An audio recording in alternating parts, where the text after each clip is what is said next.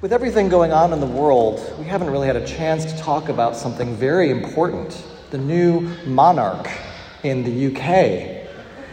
And most importantly, about this, I wanted to tell you about my own brush with royalty. Because you see, I have shaken the hand of the king. And I wanted to tell you how that went. I spent a year in England, and I was part of an academic program where I received a stipend. And at the time, Prince Charles was the honorary chairperson of this program. And so it was announced to us that the prince himself would be in attendance at a gala celebrating this program's 50th anniversary. You can imagine the excitement that went out among the students. People were preparing for months trying to figure out what they were going to wear, exactly who they would go with. Everyone speculated what it would be like and if they'd actually be able to meet the prince himself. Well, the day came and it was a beautiful May afternoon. The grounds of the college were looking beautiful and there were tents set out with little hors d'oeuvres and flutes of champagne. One of my best friends at the time had previously served in the security services of a small republic and so he knew how to do crowd control. And he asked me, Do you want to meet the prince? And I said, Of course. So he knew exactly where we should stand once the prince came out for us to be able to see him. Well, of course, everyone was dressed in their best finery. I had thought about which suit I would wear for weeks ahead of time. And we stood in that place as the prince came and approached us. He was wearing a very regal and beautiful suit. He was holding a crystal tumbler, assumably with a gin and tonic, in his left hand and using his right hand to shake the hands of as many people as possible. He employed this tactic of speaking to many people at once that uh, is an interesting one. You sort of engage three or four people at a time, shake all of their hands, ask them all the same question, and let them respond, and then you can move on to the next group of three or four people. Can you imagine? That's basically a huge part of what his life is like. But you see, I was in the sort of like second group of three people, and this large and meaty royal hand was thrust out to me, and I shook it. And he asked all three of us standing there what sports we had done. And I said, I was trying to row, and he said, jolly good. Then the prince moved on to the next group of three or four people. But it was kind of a thrill, you know, meeting someone who is like a global celebrity.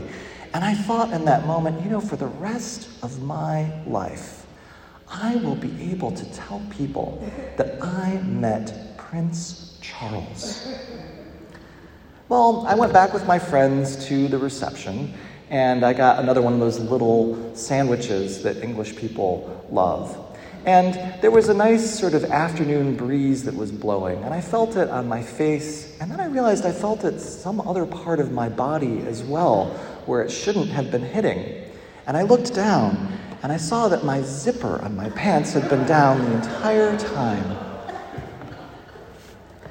That is my great and exalted moment, friends. My one brush with royalty, probably for my entire life. But let me tell you, if that aspect of this story wouldn't have happened, if I actually would have had my zipper up at the time when I met the King of England, I probably wouldn't have had a very interesting story to tell you at all.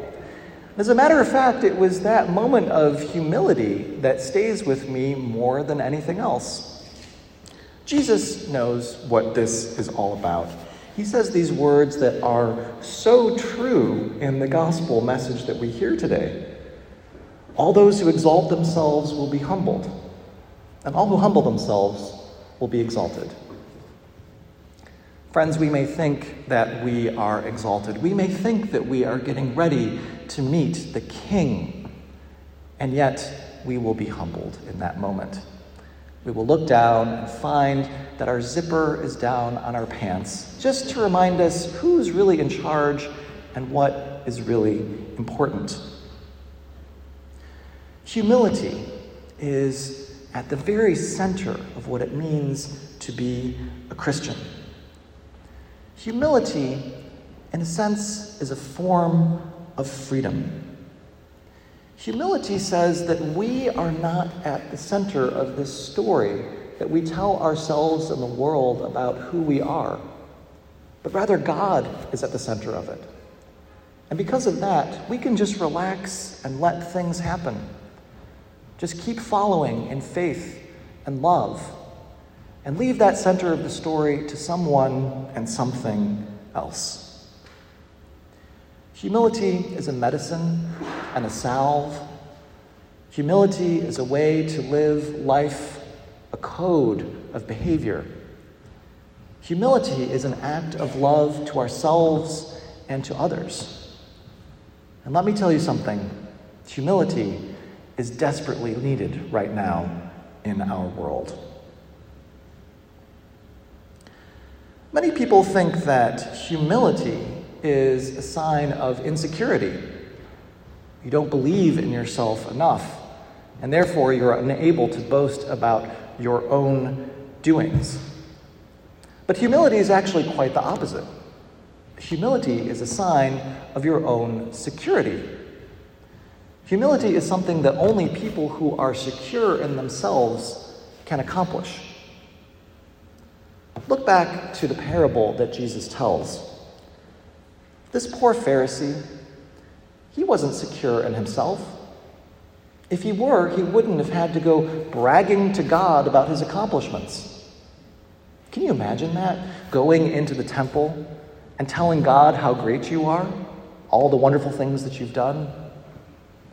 You're righteous, you fast twice a week, you give 10% of your income.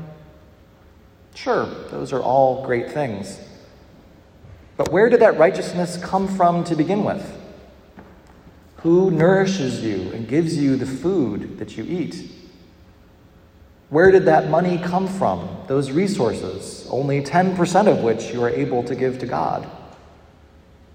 No, God is the source of all righteousness. God is the source of all nourishment, bodily and spiritual. God is the source of all resources, the source of everything that we have in our lives. And that realization should help feed us on our journey of humility. Every time we think that we have accomplished something great in this world, it is a cause for celebration, and that's wonderful. But we also need to acknowledge that it is none other than God who has given us the strength or the intelligence or the will or the power to go ahead and do those things that we might otherwise be tempted to be boastful about. Humility can be a little bit of a slippery topic, especially for those of us who are inclined to self doubt. Often there's those of us who come to church, I've found, are people who are not the most boastful and prideful people. Rather, oftentimes we suffer from a different issue. Oftentimes we can come to this place seeking solace for the insecurities that we have about our own lives. And then humility can sound like a sort of thing that we can do to excuse and justify the reasons why we feel that sense of self doubt. But that's not the type of humility that we're talking about. Humility requires courage. The tax collector was completely abasing himself before God in the temple through his prayers. Can you imagine the amount of courage it would take to do that in front of other people so that they could see you and hear you, but more importantly, before the Almighty Lord? It takes a tremendous amount of strength to have humility. And if we find ourselves imploding in on ourselves, as I have felt so many times in my life, doubting myself, whether I can do something, whether I can keep moving forward, and my goodness, the last couple years of the pandemic and everything else happening in the world, if that didn't cut you down a couple pegs, then nothing else will. It's possible still, even in those moments, to return to this theme of humility. That actually it is God who lifts us up. And I am not dependent on my own skill and ability alone to accomplish things in the world. Rather, it is God working through me. So I don't have to put myself down because God is there lifting me up. Humility will always be a sign of self confidence. And in that, it's also a form of freedom. You can see this in leaders around the world. A leader who is able to speak in an authentic way about humility is always going to be an excellent leader. The former Archbishop of Canterbury, Rowan Williams, is himself a very humble person, even though he was the leader of the entire Anglican Communion and one of the most exalted academic figures in Anglicanism. I'll never forget seeing him speak a couple years ago after he stepped down from being Archbishop of Canterbury. I went to an event with a friend of mine outside Baltimore, and there were so many powerful and famous people gathered there listening to him speak. And what did he choose to talk about for this speech? Humility. A person who commanded so much power wanted to tell this group of people what it means to be humble. This past February, I had the opportunity to go to Atlanta for an amazing church conference, which culminated in a worship service at an Episcopal church. And the preacher was the Reverend Raphael Warnock, who also happens to be the senator from Georgia running for re election right now. And this person, one of only a hundred Americans who can authorize war or sign treaties, only one of only two senators from one of America's most important states, Georgia, who had won a razor thin victory in a brutal political battle. He climbed into the pulpit, and what do you think he preached about?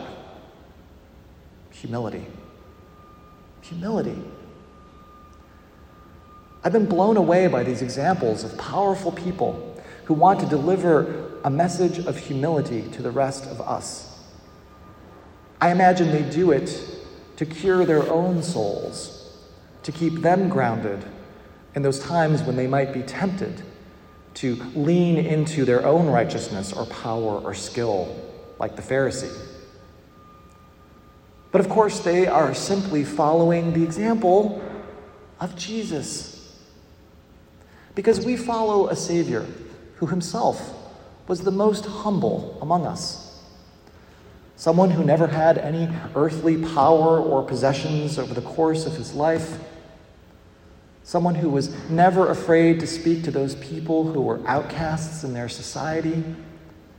Someone who was not afraid of poverty or illness. And someone who eventually gave up his own life in the greatest possible act of humility something that would ring out for the generations and the centuries.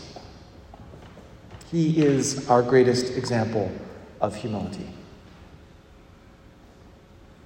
So you might be asking yourself, how do I attain this level of humility that Jesus is talking about? Because, of course, it is a lifelong pursuit. But I'll leave you with this one image.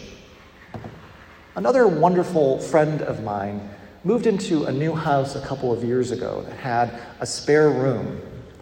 It's kind of an odd house, an old one. And the spare room is something more like a closet. He decided to turn that room into a personal chapel. He set up some icons and candles, and he goes in there every morning to spend time with God. But the thing about the room is that the door going into it is only about four feet tall. So, when able to enter it, you have to duck down, go like that. There's no way you can enter standing up straight. He says that this ritual of ducking down in order to enter God's presence is something that keeps him grounded, that reminds him of humility. And yet, the only way to do it is to have a strong back so think about that for a moment. Every time we might be tempted to boast of our own accomplishments the way that the Pharisee does, look for that small door, the one that you have to bend over to get into. It is the entryway into presence with God. It is the action that we must take in order fully to understand what it means to be a child of God. It is the only way that we can follow the tax collector into right relationship with God and to put God at the center of all that we do instead of ourselves. Jesus teaches us about humility. It is up to us over the course of our entire lives to embrace what he says, to take seriously the freedom that he offers us with this message of humility, so that we too might enjoy the self confidence that it takes to be a humble person in this world. Amen.